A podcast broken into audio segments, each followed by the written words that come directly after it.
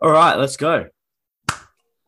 Welcome to the Night Shift Football Podcast, episode 67. In the heat of Lisbon. That's a Celtic reference for our Rangers fans out there. Uh, European Cup champions 1967 defeating Inter. Get that up, yeah. Uh, Premier League race has been run and won. Finally, it's a long season, the Premier League season, 38 games. We've reached the end. City have lifted the trophy. Liverpool, a very unlucky second. Serie A has also been run and won. Milan getting their first title in uh, 11, 11 years. 11 years. Can you believe it? The Europa League final, that's came and gone as well. Conference and Champions League final still to come. We're going to cover it all. Tommy's on the other end of the line, as per usual, and very happy. Uh, Raphinha loving Tommy on the other end. How you doing, man? Elated, elated. I'm so excited. Up until the point that Raphinha is stolen by those those dirty bastards, Barcelona, who are currently infiltrating our country right now. We can, uh, yeah, we'll get to the Leeds chat in a bit because the relegation battle that we've speculated over for weeks has finally ended. Um, let's start with the big one though, because the two best teams in in the country, uh, they didn't go toe to, they didn't go toe to toe, but they've kind of been toe to toe on the table the whole way. No one has been close to them. Liverpool with another pretty standard, solid performance at Anfield, winning. Man City not as solid, not as standard for them, but still just showing the quality, doing what they had to do, getting it done in the end, taking out a league title by one singular point. Uh, where do you want to start with these two? Mm, the skin of their teeth, some would say. Um, these are the two best Premier League teams ever, right? This is the best era of Premier League football, surely. It, it feels that way. Uh, the you know especially if you look at it the way we look at it, which is through, uh, you know, not necessarily just results, but your style too. And these two teams play an unreal style of football. Um, because you like it's fun to look back on the Man U, Arsenal, or even the early Liverpool, Chelsea's. Um, because you you look at it with that nice nostalgia. It's in that it's in that filter, that yellow filter of of good times, great memories. Yeah, you only remember the good stuff. Uh, but this, like all of it, this title race, I kind of cast casted it off uh, a couple weeks ago. Said that everyone, that just both of them would win all their games, get to the end of the season, and it'll be quite uneventful. Instead, we get goal alerts of Villa going 2 0 up in the second half of all times. Pep going nuts on the sidelines, looking more like Mancini than himself. Yeah. And you just wonder, are they actually going to throw all of this away? An entire season down to the last day. And like you said, that's the credit to Liverpool there. To, they, they, they get the they get the Tottenham trophy of pushing them all the way. Yeah, that's that's harsh. that's so harsh. Um, no, well, Tottenham were really good that season. I spoke to a lot of uh, everyone keeps forgetting Arsenal were runner up that year. Mm, Why does everyone okay, always yeah, say Tottenham? I know it's because that's what they were doing when they won with three games to go, and you thought, "Oh my god, they might even do it," but no. Yeah. Oh, Arsenal were runner up that year and they beat Leicester twice. So everyone shove it. Um, I think, yeah, I was talking to lots of Liverpool fans on Sunday and all of them said the same stuff, you know. Oh, Aston Villa, if they could get the result with, uh, you know, Coutinho scores and Gerrard wins. Oh, yeah. uh, Coutinho did score and they were 2 0 up. And uh, uh, poor old Stevie slipped again. The amount of people I had to uh, just shake my hand out like, no, shut up. It's not going to happen. You'd be lucky if they get a point out of the game. And like, we were on the verge. Yeah, it was right. And you know what? The, the irony of it, I like that you said Gerrard slipped it again because maybe he did because he took Coutinho off almost immediately after he scored that second goal.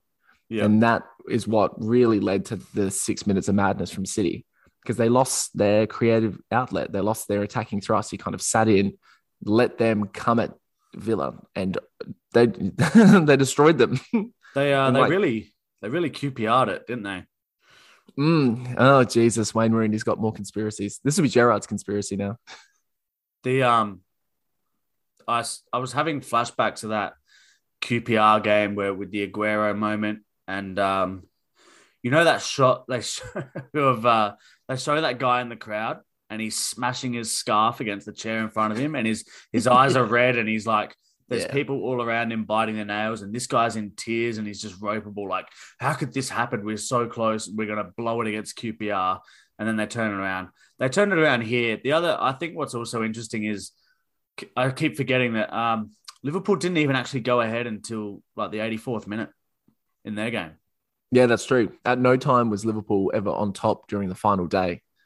And it was like you can compare the Aguero and the Gundogan moments now, maybe. But I thought it was funny that um, when Salah scored to put Liverpool ahead, he thought he had his own Aguero Yeah. moment. And there's this great photo of him in the crowd, and everyone in the crowd is gesturing at him that City are leading 3 2. And Yeah. he walks away from celebration like, oh, you are kidding me. Well, you, you wouldn't believe it, would you? Like, Nah. professional side, like Villa, Villa aren't terrible. They play decent football. They've got a squad that we've talked up a fair bit this season with a lot of Mhm. interesting players. And to blow that 2 0 lead, lead over the course of 12 minutes. Um, yeah, how, how good is final day drama? It is. And Villa, you know, they let them off the hook a little bit. Uh, Watkins missed a couple of good ones. Um, but after Coutinho scores, yeah, you think you are about to see the final day drama at its absolute best. And there was there was drama everywhere because there was so much to play for on the final day. Yeah. We- there's been a few seasons in recent memory where it hasn't really been as eventful as this, and to have them all bubbling along at the same time, it was hard to keep your attention focused on any one thing. Um, Yeah. I think you know people in the crowd spent more time on their phone than watching the game. Um, if I could take a moment, I'd like to talk about Ilkay Gundogan for a sec. Gundogan. Please. I feel like I might have done this on this pod before, but um, this is a guy I've always rated. Watching him come through at Dortmund, he was he was excellent. He was in that Dortmund side that um, you know was winning under Klopp. Uh, reached the Champions League final. Was he still there? I believe he was there then. Still, was there. um, the guy's class. He ended up with a shocking back injury uh, that kept him out of professional football for a long time, and he came back massively overweight. And people had written him off. He had so much work to do, and Pep saw a player in him. Uh, was it Pep? Pep would have signed him. Yep. And he saw a player in him, took him over, and he's, you know, people were like, oh, you know, is he really is he really a world class midfielder that fits in with the likes of you know all these other guys at City, David Silva's and co? But he certainly is, and he's he's proving it. And I just think uh, that deserves a bit of a mention because that is a wild ride for a player to go on to be pretty much down and out of professional football with the weight that he gained and the issues with his back. He couldn't even he wasn't even able to get up and like go for walks. And he's come all the way back and um, scores a double on the final day to win the league. That's a great story. That is, um, and him being, I think he was actually Pep's first signing as a manager. So for him to get him over the line, there's like a really lovely kind of symmetry to that. Um, there was a little bit of that throughout um, the game and all the all the kind of like landmarks that it, it heralded in. Like it was 10 years since the 3 2 Aguero moment, and it was the 10th time Pep has won a championship uh, in the last 13 years now as well. So just wonder, was it meant to be? It was the stars were written, and he was great when he came on. Gundogan, he was bloody great. He sparked that. That was a great substitution, and you know the City fans are crying out for Grealish, and you do that, and it, it instigates the the title winning moment. That is another Pep masterclass. Yeah, brilliant footballer. Uh, I guess uh, we'll, we don't really need to do more Liverpool. We'll touch on them a bit later when we talk about the Champions League final because they've still got uh, they've still got a pretty big fish to put in their pan and fry, for lack of a better Mm. metaphor. Mm, good cooking metaphor. No, that's spoken like a man that hasn't had dinner yet. Yeah. um, shall we do the relegation? I don't know if you want to go over any of the other games. There's lots of mid-table crap that no one really cares about this week. I guess you know Tottenham got the job done fairly easy, and so did Arsenal. So they both stay where they were. Um, I guess United dropped to Palace, giving West Ham a sniff, but West Ham couldn't take advantage. I don't know if you want to talk about any of those. No, not really. Just uh, maybe Son, Sonny, ended up getting joint top goal scorer in the Premier League this season. He scored a fucking banger against Norwich as well. Uh, yes, it's Norwich, but bloody great goal. At that point, he was thinking, "Oh damn, I've got this award outright." Um, he's the first player to win it since Luis Suarez in 13-14 without scoring a penalty, which I think automatically should give you the golden boot. It shouldn't be shared. That's fair. I'll take that. Yeah. Don't count penalties if it's tied. Yeah, exactly. That's your tiebreaker. Or make them take penalties as some kind of obscure punishment for the guy Penalty that doesn't. shootout. well, like one of some of the weird shit they do on the um, I don't know if you ever the NHL All Star break, the ice hockey, and they'll take them out somewhere stupid where they got to like hit these pucks off of things into other things outside somewhere in some stupid obstacle course or just do something like that to decide the golden boot. I don't know. We'd probably tune in, wouldn't we? Um, I would. Any kind of content I'm here for. yeah, so West Ham just again proved their lack of massiveness, and Man United were Man United. Um, I do have one little fell in. one little thing I will say. You know, we, I feel like it's it's very easy for us to find opportunities to take a shot at Man United fans, but Mm. the last one for the year, all right, or for the season, last pot shot at them for the season. Well clarified. Lots of Man United fans this week laughing at Liverpool for not winning the league when their crosstown rival was lifting it instead. I'm not sure there's much to be happy about there. You know, I don't really get it. Uh, you guys do you. You've always been a special bunch. You carry on that way, whatever. I, it baffles me. Unless you know they're trying to diminish the achievement of City by being more upset with the fact that Liverpool didn't win it. In any ha- in any case, they've suffered for so long now, Manchester United fans, that this is all that they can cling to. This is any kind of reward that they're going to receive this season. It's that Um, their crosstown rivals won it instead of Liverpool. Mm. That Manchester is seriously blue. It's blue as fuck. Four of the last five. How could it not be? Um, Um, but yeah, like you said, you do you fans. You get it. Yeah. All right, let's get to it. I know you are absolutely itching to talk about the relegation battle. I've been hoping for this all along. I've wanted Burnley down and out and gone, and we can keep dirty Leeds up in the Prem. Uh, it panned out that way, not without its drama. No, the dirtiest team in Premier League history have survived, Sam. And I, I knew it all along. I don't think I once tipped Leeds to go down. I was always assured and confident in Jesse Marsch, Jesse Jesse Marsch's Leeds, marching on together. He is a genius. That's what I'm supposed to say, right? Uh, I mean, if, if he if he was Frank Lampard, that's what we'd be saying. We'd be saying that this guy's come in and taken a team that was in 16th and managed to make them 17th and just kept us up on the last day. You know, the 94th minute win is really cool. In the end, it wasn't needed uh, because Burnley had their own implosion, which is brilliant. Uh, just ma- mayhem, Ma- mayhem, dude, mayhem. From the moment that Joffrey's goal was scrubbed out to, you know, the the penalty, which was definitely a penalty, to Canos scoring and then getting himself sent off two minutes later. You just couldn't have a more ridiculous 90 minutes, I think. Yeah. Yeah, definitely. Uh, I didn't catch these games, obviously, because there was bigger stuff going on, but um, Bigger. I, I, did think that there was an inordinate amount of time spent on Manchester City winning the league rather than Leeds staying up away at Brentford.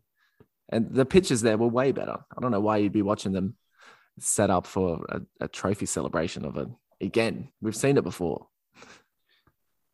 another you do you moment, I think, occurring there. But uh, yeah, I That's my backup. I'm, I'm pretty happy to see the back of Burnley just given the way they've gone about it. They should have gotten rid of Dyche ages ago. People argue the other way and say they shouldn't have got rid of Dyche because now, look, they've gone down. But I think they have a chance as a club to reset here and do something a bit more attractive than what they've been doing. Cool, they've been Mhm. surviving in the Premier League, but we've talked about this before. What's the point of just existing there? You, you, you know, their main goal every year is to finish 17th. Um, and this year they finished 18th. So eat shit. Uh, Yeah. Norwich and Watford, long gone. Uh, happy to see the back of them. But you know what? We'll probably see them in two seasons' time when they yo yo back up. You yeah, you can put your house on it. I wonder if there's any early markets going up because there is no doubt that Norwich are coming back up and Fulham are going down. It's the only way for these two sides. They must alternate between divisions in order for them to survive. Um, but I like, you know, I like what you said about Burnley getting cut out because they, they have just been doggy paddling, basically, keeping their head above water for so long. And they had a good turnaround of results since sacking Dyche because we had we had them cast out. We thought you and I thought they were relegated months ago. Yeah. And so they have done a good job and they brought in uh, Weghorst and stuff like that and ended up playing a little bit more of an expansive game and we're picking up results in places. Um, I'm not sad that they're gone, of course, but like you said, a good reset for them. Um, but, you know, apparently they're in a really big financial hole because of this relegation. And the reason, you know, the we're saying, oh, it's no good for a team just to sit 17th, 16th in the Premier League over and over and over. But what it does is it makes the revenues for the owners of the club and the investors. And apparently, there was a clause in one of the loans uh, of to the tune of 65 million pounds that if they got relegated, they have to pay it immediately instead of in part installments to the year 2025. And so right. they are in a lot of strife by the look of it. Oh well, run your club's better. Everyone stop spending so much money on football players. Yep, that's what it comes down to. That's my Although, we did just crown CFG champions again. yeah, we did, but I'm not happy about it. no, I'm saying it's like the only way to compete. Like it is. Yeah, we know this. We know this. Is, mm, mm, we we're mm. just here to consume the sport itself. All right. We are. No, we are. Of course. Um, I don't know if. Go on. No, I was going to say, and for all the shit that we do sling, uh, like the monetization of the EPL, like the big bucks really paid off in that City game in those six minutes. Um, that's like just the most insane thing you could possibly imagine to happen. And yeah, maybe yes. I was just thinking when I was looking back over, I was like, no. Sometimes maybe we should just be quiet for a second and enjoy it. just lap it up. nah, never. Um, I don't know if there's anything else you wanted to cover in the Premier League. At the moment, we've got some stuff we're probably going to tackle next week because it'll be a quiet one. Next week will be our last episode for the season we'll cover the Champions League final and stuff, but we could probably do some some of a you know some Premier League end of year stuff. I think maybe can save that for next week. Yep, bestow some NSF awards. Uh, there was this one funny moment I heard at the Burnley game. There was a steward running around, apparently telling the the fans in the stands that when the Leeds goal went in, it was actually Brentford that went two one up. there was little pockets of fans celebrating. so cruel. So cruel. The beauty of the final day. yeah, it really is. Um, all right, we might wrap the Premier League there. Uh, shall we jump across and talk Serie A and Scudetto? Because there Please, are new. must be psyched. There's a new Italian champion. I'm so oh, psyched about this. Uh, huge, just absolutely huge. Milan, their first title since 2011, so not the biggest drought, but you know, for a club their size, They've been down, slumming it around in the Europa League, uh, not in the Europa League because of financial fair play stuff, and then uh, coming back this season with a manager who had a reputation of uh, near misses in relegation and not getting the best out of his squads, uh, Stefano Pioli, and he's come in, turned this Milan side into title winners, and he's done it for a lot less a wage bill than their rivals Inter did it last season. Juve obviously winning the nine in a row before that. Um, yeah, incredible. They beat Sassuolo 3 0 away. They only needed a draw, but they've wrapped it up in the first half. Olivier Giroud adds another title to his, uh, or adds another award, an accolade to his long, long resume. Mm, there, there are so many stories uh, that come out of this, you know, team itself and the, the whole idea of Milan being the uh, Serie A winners again. Because, like, like you said, 10, 11 years, it's not that long a drought, but it for me, it really feels like a, a huge chasm of time because it, it just it represents how far off they've been from Juve and uh, you know Napoli and stuff like that in more recent years. Um, for them to come through, real like you said, do you think it's testament to the manager more than anything? Because when I think back of the last uh, Milan side that won, that had Ibra, funnily enough, still here, uh, you know, and legends like Clarence Seedorf, uh, Nesta, uh, uh, Pippo Inzaghi, you know, stuff like that. And you think, Though, um, yeah, they weren't. Uh, Inzaghi was maybe still there. Nesta and Seedorf, I don't think were at that point. on the So oh, oh, okay. 11, 2011, you had like um, Kevin Prince Boateng. Um, you had uh, Robinho was a big part of that. Alessandro Pato, uh, if Oh, anyone yes. remembers him. Pato, yeah, the Um, Brazilian forward.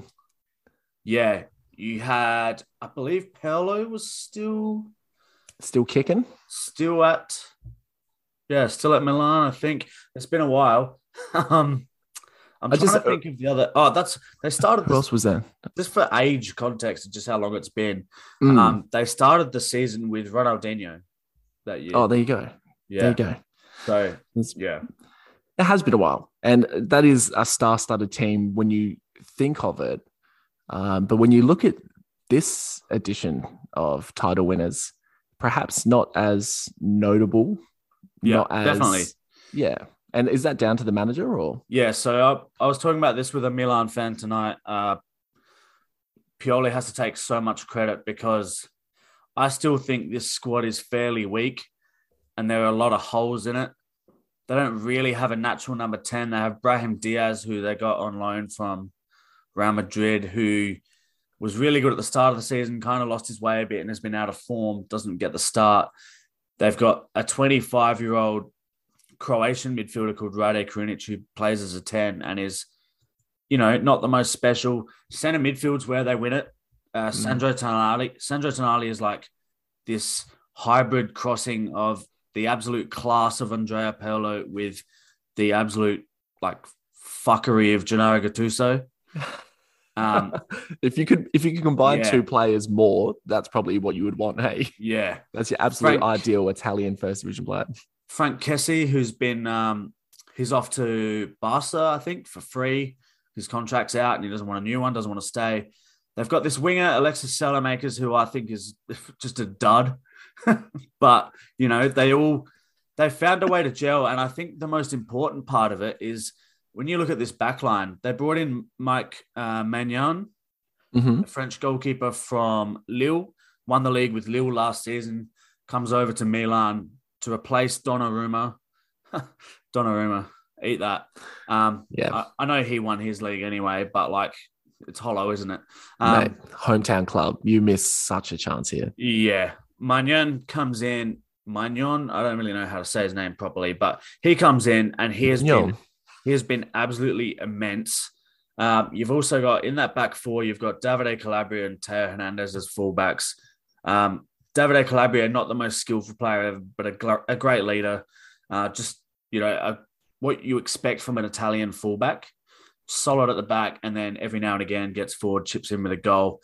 But the big surprise is Pierre Kalulu, who I believe is 19, maybe 20, 21, uh, partnered with Fikayo Tomori, who they got across from Chelsea, wasn't getting any game time. They've partnered up at the back in the last half of the season due to injuries, and they've conceded two goals in 11 in the last 11 league games Damn. on a huge run towards the title. So that that's pretty much what's won it for them in the end. They've struggled up front for a striker all season to consistently score goals, and Olivier Giroud popped up with a double on the final day. So um, huge, just a huge Just effort. to get them over the line. Yeah. Yeah. I read that they were um, undefeated since mid January. So, yeah, that does tie back into this crazy run where they haven't really been Yeah. conceding goals. And because you're right, the forwards do seem kind of dysfunctional. And that midfield combo of Tonali and uh, the returning Bennacer as well, I think has been great the last few months. Um, did you see the stat about Olivier Giroud's breaking Milan's number nine curse? Yeah, he did double digits, First one since 2008, 2009, I believe. which was Pippo Inzaghi. It'd be Pippo, yep. Yep. Yep. I've read that out on here before. I just couldn't remember what year it was. But yeah, Mm. Pippo Inzaghi, 08 09. So there you go. There you go. He did it. Fucking got over the line. That's great. He's gonna go down in 20 years' time when like people stop talking about Giroud and you come across his highlights reel and like his career accolades. They're seriously gonna think he was the greatest one to ever do it.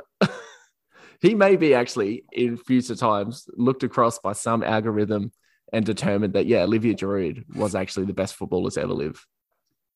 Yeah, definitely the goat, the greatest.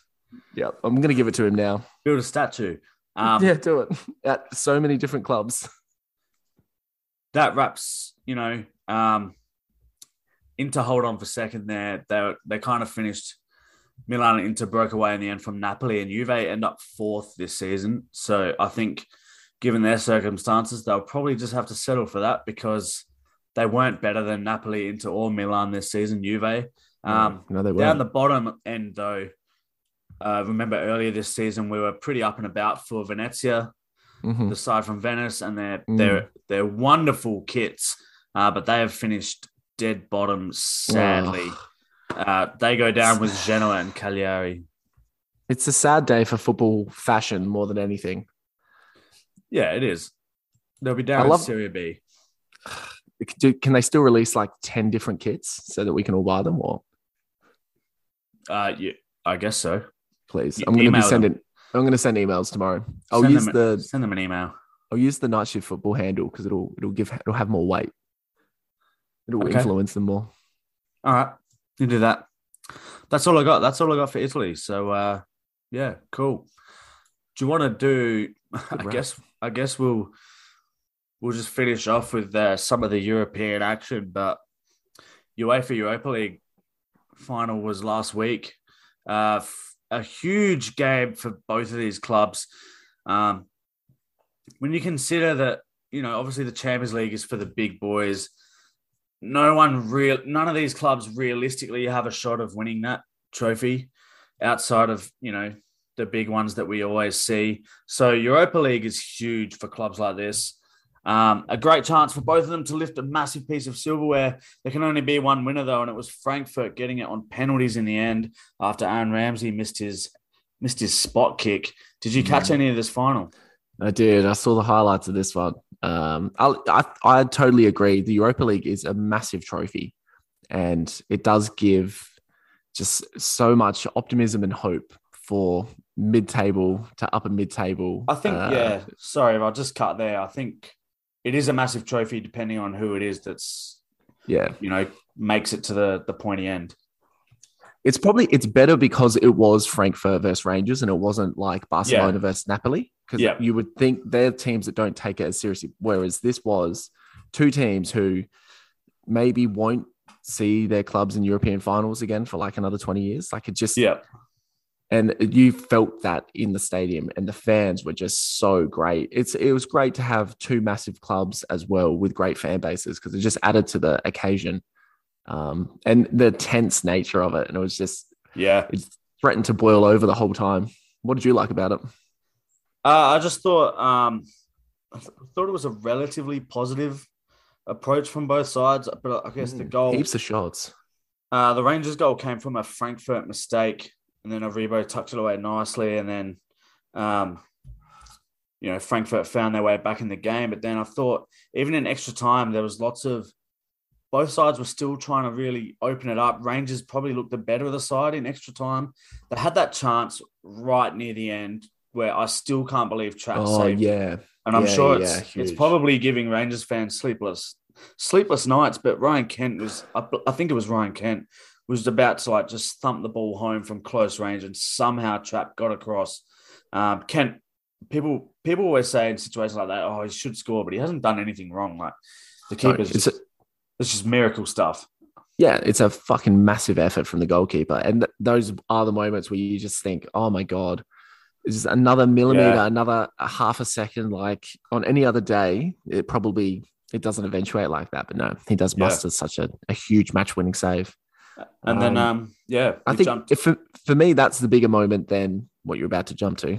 Yeah, well, I was just going to jump to the penalty shootout, and I was just going to point out the the absolute quality of the penalties from both Yeah. sides. It, you Largely, know, hey. barring the one obvious one, the Aaron Ramsey penalty, but uh, mostly, you know, put blokes smashing it in off the inside of the post or the underside of the bar. It was, it was impressive. have seen some high quality penalty shootouts um, in the finals this year, like in England and in some of the other some of the other cup finals littered around the around the world. Maybe we're just getting better at penalties. Um, Maybe the goalkeepers aren't detailing enough notes on their water bottles. Maybe I don't know. We do have to talk about the Ramsey one though in a wider context because um, Please. you know, I I'm not doing this just because of our Rangers listeners, but it it has to I be am. said. It has to be said. this has been a disaster signing, and I've spoken to plenty of Rangers fans who have admitted that. That's um, this guy has come in from. I would say he was a world class player at Arsenal. hmm He was phenomenal, and I think it gets it's kind of understated just how good he was for Arsenal and how far he was able to carry that team on his own.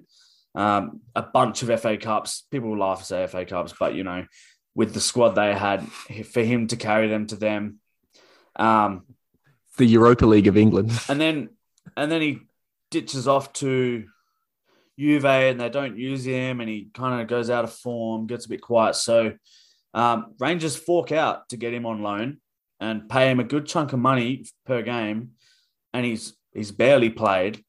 He's been unfit. He can't get a full game in, and then he comes on in the final and misses the penalty in probably the biggest game in the club's, you know, last twenty years since the UEFA Cup final against Zenit. So uh, yeah, just a, a disaster signing that um, you know I'm not I'm not upset about it, but Of course not. But I this is think- this is that kind yeah. of thing where you might not see Ramsey play for Rangers again. well, he was only on loan, so yeah. yeah, Well, they're definitely not going to sign him, are they? I wouldn't have thought at this rate. You just Oh, yeah, you really wonder if there's still a player in there that could could he get another preseason in and you know get it back and going again, or is he in the Christian Bale obscurity now? Yeah, potentially. um, is it is, is it just a Welsh thing? Is that what we're drawing the line under? It could be it goes golf, Wales, uh, Rangers, or something like that. I don't know. Rangers losing in a cup final. Uh, Yeah. Ellis James, good good journalist for Guardian, and you hear him in all sorts of shit. He tweeted about, well, I don't know, 80, 70 minutes in the game before he came on. Uh, this game is set up for Ramsey to make a huge impact. And a huge impact he did. He did have an impact, yeah. We should also note uh, our boy Australian Ajdin Hrustic scored his penalty for Frankfurt after coming on as well. So He did. good on, good on him. Good on him. It was cool to see him draped in a Australian flag, celebrating around the stadium with the fans, doing post match interviews with Stan and stuff. Like, that's cool. Like, we haven't had an Aussie win a major European trophy since what, Harry Kewell, maybe, or if you want to count Schwarzer sitting on the bench for Chelsea. Schwarzer or Kalac. Yeah, yeah, Kalac as well. Um, so that's that's good as to well. see. That's good to Um, see. There was a, there was a little bit of chatter about does Hrustic get the uh, accolades that he should from Australian fans, the Australian press, and stuff like that. And do you think it's you know intertwined with the fact that he plays in Germany and doesn't play in England? No, I think it's about right. He he is a good player and he has his moments. He's not. I don't think he's a he's not a walk up starter for Frankfurt either. You know, okay, he is kind of a a bench point. player. He has had his moments in the season where he's he's played a good squad role where he does come on and can have an impact, but he's still not, you know, locked in a start there week in week out. You know, first name on the team sheets type thing. So I think it's Hmm. about right. Yeah. Yeah, no, fair. That's what also well. also really yet to see him, you know, really kind of take a game by the balls for the Socceroos as well. So interesting. Has provided some big moments though. Yeah, I will say. yeah, I, I think we, I think we could, and I think we will see more of him in that sense. Yeah, well, he's going to be playing in the Champions League now, isn't he? So it's good for a, a side that finished 11th in the Bundesliga. Yeah, good on him. Um, we'll just finish up quickly. I'll just jump through the the Conference League final was this week. It's Roma versus Feyenoord. We don't need to go into it, but uh, Mourinho has the chance to have, you know, lift lift all three of these. Uh, good on him, I guess. I think like Roma should probably beat Feyenoord, but who knows? And then obviously the big one Sunday morning. Uh, I don't know if you have any final comments to leave us with on Liverpool and Real Madrid.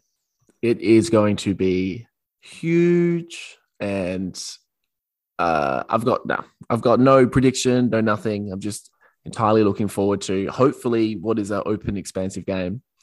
Um, I feel like Madrid may sit back and let Liverpool try and work their magic.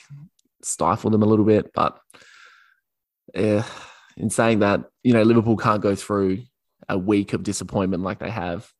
So there could be some very upset Scousers by the end of the weekend. Yeah, I have no idea. I don't want to do a prediction either. I this is a I'll use that phrase again. It's a flip of the coin. Flip of the coin. I honestly I don't know. It favors Liverpool a little bit more, but I wouldn't give it to them entirely. I think. Either way, I think it's going to be cracker alarm set for that one. Uh, you got anything else you wanted to finish on before we go? Just one gripe over the past week. Um, Do it. and I never, I never thought I would be this kind of wowser rather, because I love the idea of the pitch invasion. And there's been a few times where I've suggested we should p- invade the pitch. Um, I've always looked at the Socceroos qualifying for the 2005 World Cup and there not being a pitch invasion. I thought, fuck, if there was ever a moment, it was needed then. Um, but fuck me, haven't we seen a few of them in England over the last week? um, coinciding with a couple of players getting assaulted on the field. Yeah. Uh, dickheads ruining things, hey. Like It's what it is. Nanny state is there for a reason. when people run out there, surely, well, they don't because they're idiots. But I personally am a big fan of seeing a good pitch invasion. But like, why would you feel the need to harass players from another team, especially if it's something like like the Everton one Yeah, for finishing 16th. and harassing guys from a team that finished above you? Yeah. what the hell is that, I don't get it at all. Um, was it? It was Palace, wasn't it? Yeah. and Patrick Vieira. I was like, well, I don't understand that at all. Um, Vieira captained an invincible Premier League side. but And you're people want, giving you're giving him shit. yeah, people want pitch invasions. Then don't run out there and assault players or It's anything it's just- because now that all they're going to do, they'll just turn around and say, right, no more pitch invasions, and then Mm. people will still do it, and clubs will lose points. And you know, it could cost a team going down if you have a pitch invasion after celebrating your you're staying up and then you lose points and go down. Imagine it. Um, but you know, yeah, that would be rough. They're talking about putting fences back up, which would just it kills the atmosphere of the games and stuff. Like don't do the fences. Just you know, the make the make the punishment clear. Supporters will stop jumping fences if it's going to cost them points. But hopefully, it doesn't get to that, and hopefully, people just don't go near opposition players. You don't need to be rubbing it into anyone. Just celebrate with your players. Mm. It's, it's a ridiculous thing to do, um, especially like I said in that Everton situation. Ridiculous. And the one on um, was it Billy Sharp last week for Sheffield? Just Yeah, absolutely sickening. What the hell is going on with these Nuts man? I sound like such an old person now, but I know we're sounding like boomers, man. That's um that guy's in jail now. He's Good. already behind bars. Yeah, good, brilliant. which it kind of makes the city one even more ridiculous. Why that like the guy that ran on the field knew that he could potentially go to jail for this and slaps Robin Olsen in the face. Like, what the fuck are you doing, man, Yeah, but like, why are you why are you running out there like? To do that? Even if you wanted to rub it into someone, like, what if Aston Villa give a shit? If you've won the league, They're Like, like what- in, what did they do? inconsequential. They're just there playing. You need opposition to play against. What do you? fuck me. People are stupid, and I hate them. Fucking Yeah. humans. Get rid of humans. That's that's why I was really impressed with the traveling Leeds fans that stayed in their seat at Brentford, and um, instead the players decided to invade the stands, which much better idea, I think. Much better idea. Much better. Yeah, much better. Let the fans come to you. Uh, the players come to you. Uh, they Yeah. did it. Uh, it happened in uh, Sassuolo as well on the weekend when Milan won. oh, But cool. that was it was very uh, completely different to what we've seen in England. There's no no one was looking to rub it in anyone's face. It was just like jubilant and uh, yeah, just trying to run up and just like pat the shoulders of a of a Milan player or shake Pioli's hand and stuff like that. It was uh, it was great scenes. Very well done. that's what that's what you should be doing. Not running on there to like get a selfie either. Like get get your fucking phone out of that guy's face. Go and tell him what you've just done and how much it means to you, basically. Definitely. There you go. That's episode 67. We'll come back next week for 68 to wrap up the season. There will be a 67.1, so look out for that. We'll talk about Adelaide's season finally coming to a uh, an end that it, it lasted longer than I thought. But yeah, listen to 67.1. We'll cover that. Adelaide United, Melbourne City semi final. Apart from that, keep getting around the socials. Uh, get in touch with us if you enjoy it. And uh, yeah, enjoy your week. Ciao. Yep. Enjoy.